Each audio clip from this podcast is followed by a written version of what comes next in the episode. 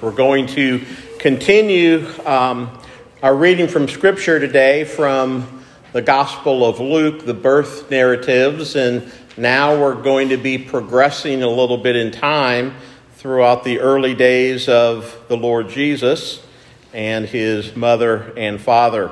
We're basically going to pick up at that point where Gavin and Alay left off. Um, in this passage, we're going to read about some of the actions of Joseph and Mary in the forty days following the birth of Jesus. And we'll also meet a man whom Luke will call a righteous and devout man, a man named Simeon. And as we read this passage, we'll read of a prayer of thanksgiving that, that Simeon makes when he sees this child. This child whom he calls the consolation of Israel and a light for revelation to the Gentiles. Our scripture passage, if you want to turn to it again, um, is Luke chapter two. If you're using the Pew Bible, you can find them on page eight fifty-seven. And I'll start reading in verse twenty-one. This is God's holy, living, an inerrant word. Please give it the attention that it so richly deserves. Luke writes, "And at the end of eight days, when he was circumcised, he was called Jesus, the name given by the angel before he was conceived in the womb. And when the time came for the purification according to the law of Moses, they brought him up to Jerusalem to present him to the Lord, as it, as it is written in the law of the Lord. Every male who first opens the womb shall be called holy to the Lord, and to offer a sacrifice according to what is said in the law of the Lord, a pair of turtle doves or two young pigeons. Now there was a man in Jerusalem whose name was Simeon, and this man was righteous and devout, waiting for the consolation of Israel, and the Holy Spirit was upon him.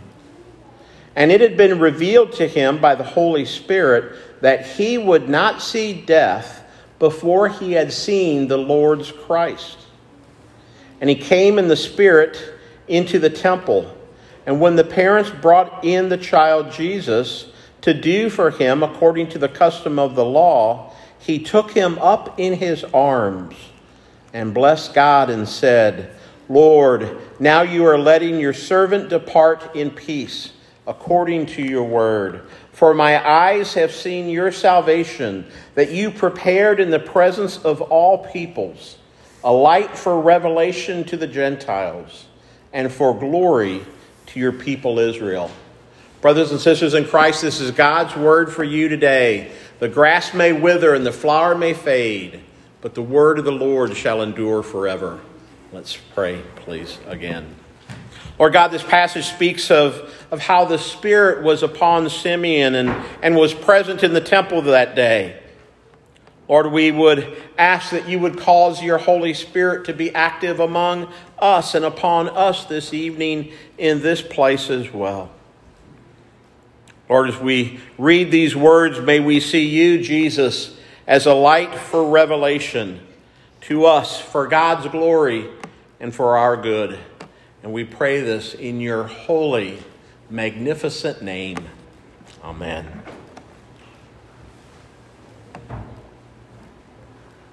Well, as we consider this passage this evening, let's consider each of the people who were there at the temple that day. First, we have Mary and Joseph. And as we think about them and their actions, I'd like for you to, to recognize their faithfulness.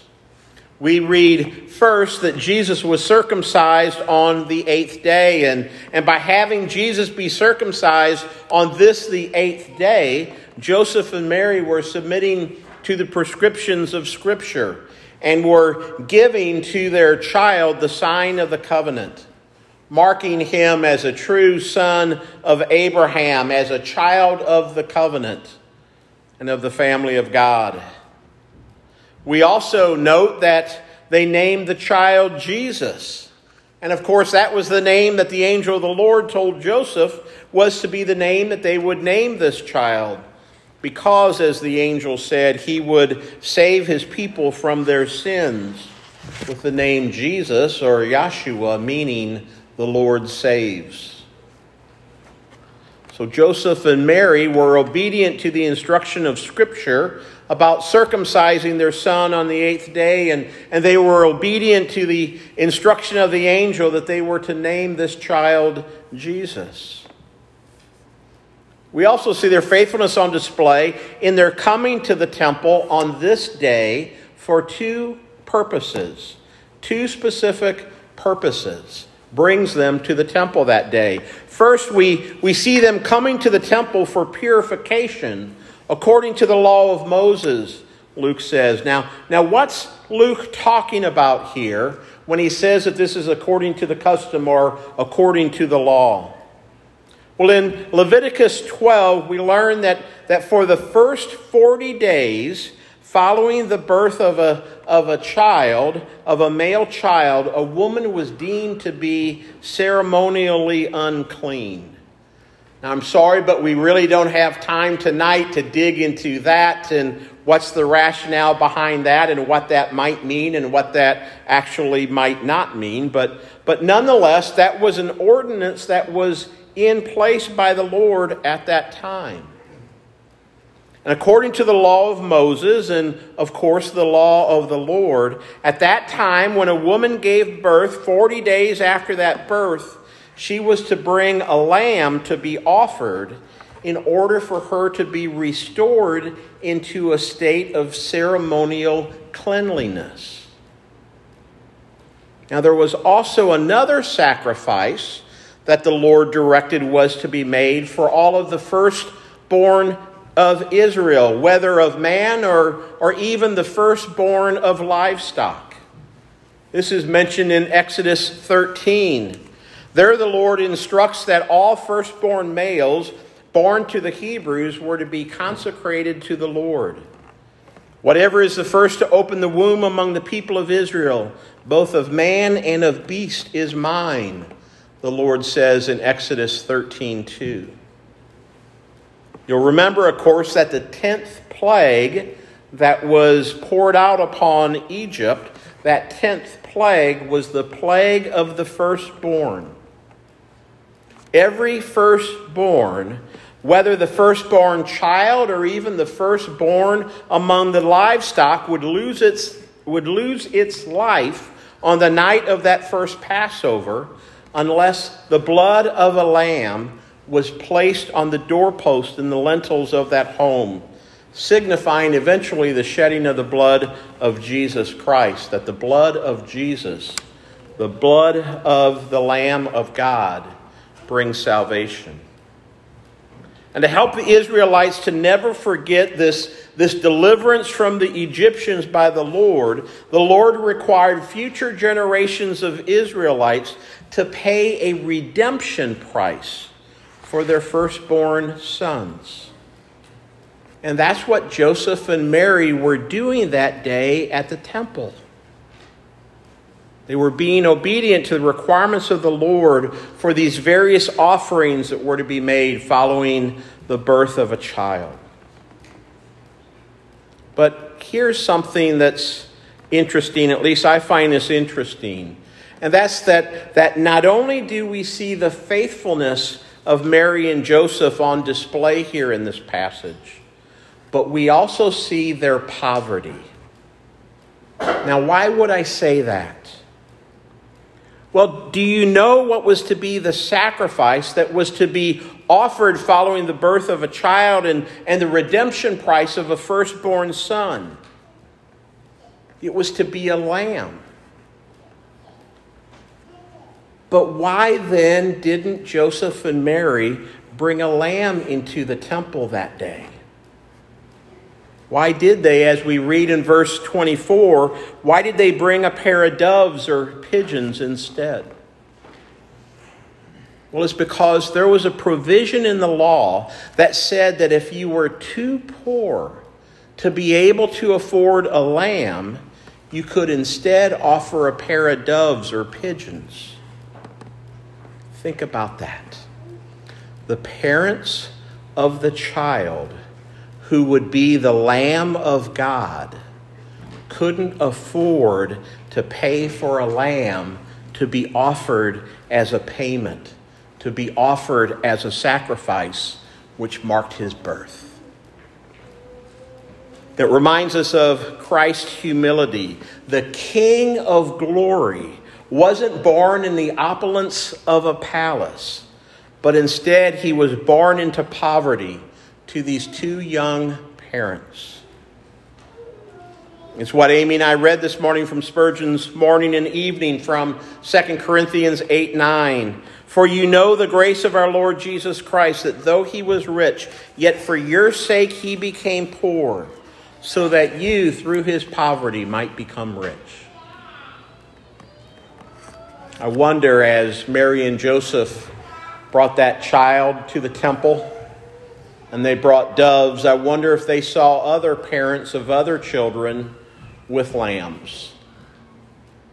Were there a few lambs and many who had doves? Or was it the opposite? We don't know. But I wonder, was there any sense of shame in their hearts? Shame over their poverty as they came to the temple to show obedience to the Lord? It's possible. You know, you and I, we feel shame. Sometimes there's a right sense of shame caused by our sin, but then other times there are false reasons for us to feel a sense of shame. Often, perhaps because of our poverty, because of something that we don't have that others do have. Well, friends, remember, Jesus honors poverty by coming into a poor family to be born and to live with them. So we see the faithfulness and the obedience and also even the poverty of Joseph and Mary. Now let's consider Simeon. Luke introduces us to Simeon in, in verses twenty-five and twenty-six, saying, Now there was a man in Jerusalem whose name was Simeon, and this man was righteous and devout, waiting for the consolation of Israel, and the Holy Spirit was upon him. And it had been revealed to him by the Holy Spirit that he would not see death before he had seen the Lord's Christ. Friends, that's a worthy goal to have in life. Don't see death before you have seen the Lord's Christ. And none of us knows when that day will come. Seek him while he may be found, God's word tells us. Do not die without seeing the face of Jesus Christ as your Savior. Now, these events at this time when Jesus was born, this was a, a difficult time in the life of the nation of Israel. Like they had experienced many times throughout their history, the nation of Israel was again under judgment of God because of their sin and their rebellion against him. They were oppressed. They were oppressed by their sin. They were oppressed by the Romans who were ruling over them, occupying their land. And they were oppressed even by their own religious leaders, the, the Pharisees and the Sadducees, who had corrupted God's law. But in the midst of the sin and rebellion of Israel, we see that the Lord had not abandoned them. And the Lord had not forgotten his promises to them. He had not forgotten that he had promised that he would give to them a deliverer, a redeemer, a savior. And we read in verses twenty-five and twenty-six that the Lord had revealed it to Simeon, again, that, that he would not see death until he had first laid his very own eyes upon the Lord's Christ. And so he waited. I'm inclined to say he waited patiently, but is that true? Did he wait patiently? Or did he wait with great eagerness, great expectancy? where would he wait? Would he wait at his house? Would he wait at the at the city gates? No, he would wait here in the temple. And here's a question to consider. Do you think that this was the first time, the first day that he ever went to the temple, hoping to see this child who would be the consolation of Israel? Or perhaps had he done that many, many, many days before, hoping that today would be the day? Maybe today is the day that I'll see the Lord's Christ. Well, we we we don't know. Um, we don't know for sure, but but he is certainly there this day. The Holy Spirit directs him to be there in that place at that time. And what does he do when he sees this child? When he sees these parents? And again, I wonder, is this the only child that was presented to the Lord that day? Or was it one of scores, one of perhaps a hundred or more?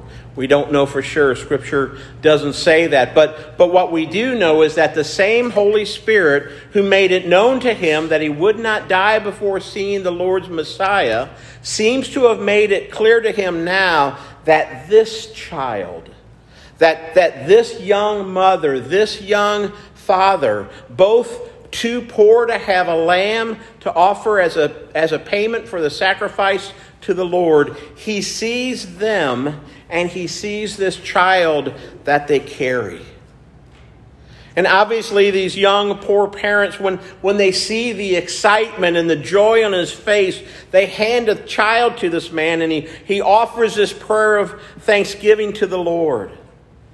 He holds the child, Luke says, in his arms and he blesses him. Lord, now you are letting your servant depart in peace according to your word, for my eyes have seen your salvation, that you have prepared in the presence of all peoples, a light of revelation for, to the Gentiles and for glory to your people.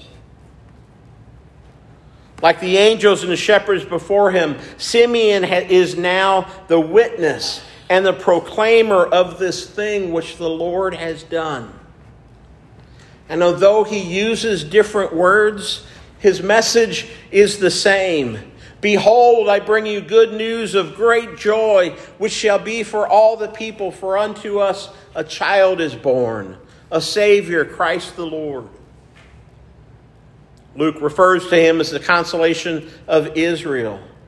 He's the child that was promised to be born to the virgin, as, as Isaiah said, who would be the Prince of Peace. Fear not, the angel said, but, but with the birth of this child, God brings peace on earth to those with whom the Lord is well pleased. He brings peace. He brings wellness. He brings healing. He brings life. This child brings eternal life. He brings the Lord's salvation, Simeon says. Just as the angel said before, his name shall be called Jesus, for he will save his people from their sins. He's Emmanuel, God with us. And Simeon is holding him in his hands. The mystery of the incarnation on display. That the one who is infinite made himself to be able to be held in the hands and lifted up over the head of this aged old man as he gave this blessing. The one who's without limit willingly subjects himself to the limitations of the human condition. The one who is self-existent and, and all-powerful makes himself to be dependent upon this young mother and father in the same way that any young child, any newborn baby is dependent upon their mother. Simeon also rejoices in this one whom he calls a light for revelation to the Gentiles. Much of Simeon's prayers makes references to prophecies that are found in the book of Isaiah. You'll remember from our Advent reading tonight that in Isaiah forty-nine, God spoke of how he wasn't satisfied with Messiah being Savior simply for the nation of Israel alone. And so he declared, it is too small a thing that you should be my servant to raise up the tribes of Jacob and to restore the preserved ones of Israel. I will also make you a light to the nations, so that my salvation may reach to the ends of the earth. The Lord's Christ, Jesus, Son of Mary, is the light of the world. Isaiah forty-two seven. I will give you as a light to the nations, to open the eyes that are blind, to bring out the prisoners from the dungeon, and from the prison those who sit in darkness. And of course, we remember that Jesus in John chapter seven and eight said this about himself. He said, I am the light of the world. Whoever follows me will walk, will not walk in darkness, but will have the light of life. Jesus, Emmanuel, the true light, came into the world. And in his incarnation, he dwelt among us. And, and we have seen his glory, glory as the one and only Son, who came from the Father, full of grace and truth, John says in chapter one of his gospel. And Simeon rejoiced to see this one that day. He rejoiced to see this one. And we rejoice to see this same Jesus in his word and, and in our lives, in our day as well. And we worship this one who's a light of revelation for the Gentiles. We worship this one who is the light of the world. And we remember also as people of faith that, that the story of this one who is the Lord's Christ doesn't end there. But we remember that, that the Lord also causes us by the same Holy Spirit that was active and present in Simeon's life and in the temple that day. That same Spirit is active among us and in our lives as well. And through the will of God and through the power of the Holy Spirit, the Lord has also called us and enabled us to also be the light of the world. That's what Jesus says in Matthew five. He says to those whom he has redeemed, you are the light of the world. In John chapter seven and eight, he declares, I am the light of the world. But here he says, you are the light of the world also. A city set on a hill cannot be hidden. Nor do people light a lamp and put it under a basket, but on a stand, and it gives light to all in the house. In the same way, let your light shine before others, so that they may see your good works and give glory to your Father who is in heaven. And so in just a little bit, we'll, we'll prepare to sing Silent Night. And as we do that, we'll take light from the Christ candle and the Advent wreath, and, and we'll pass that light on to one another. And as we do that, we symbolize the way that, that the Lord Jesus calls us to share in his ministry of the light of the world. We share in the ministry of Christ. And by the power and the enablement of the Holy Spirit, we'll also seek to be faithful. Faithful as Mary and Joseph were here in this passage. And we'll also seek to be faithful witnesses to the person and work of Jesus Christ, like Simeon was. And through the power of his Spirit, we'll seek to let his light shine before us, shine to a world walking in darkness, so that people might see him on display in our lives and give praise to our Father in heaven. Pray with me, please. Lord God, that's our prayer, that you would receive more worship, that you would receive more worship from more worshipers. Lord, forgive us for all those times when we are not faithful. Give us for all those times when we grow weary of waiting. Lord, may we wait expectantly upon you. May we expect to see you act now, to act frequently, to act consistently in our lives and in the world. Give us eyes of faith to see that indeed you do do that. Help us to see you at work, Lord. We praise you that, that you do not forget your people. You do not forget your promises. You do not forget us in our need, but instead, instead you give yourself to us to save us from our sins. Lord, your word tells us that the wages of sin is death.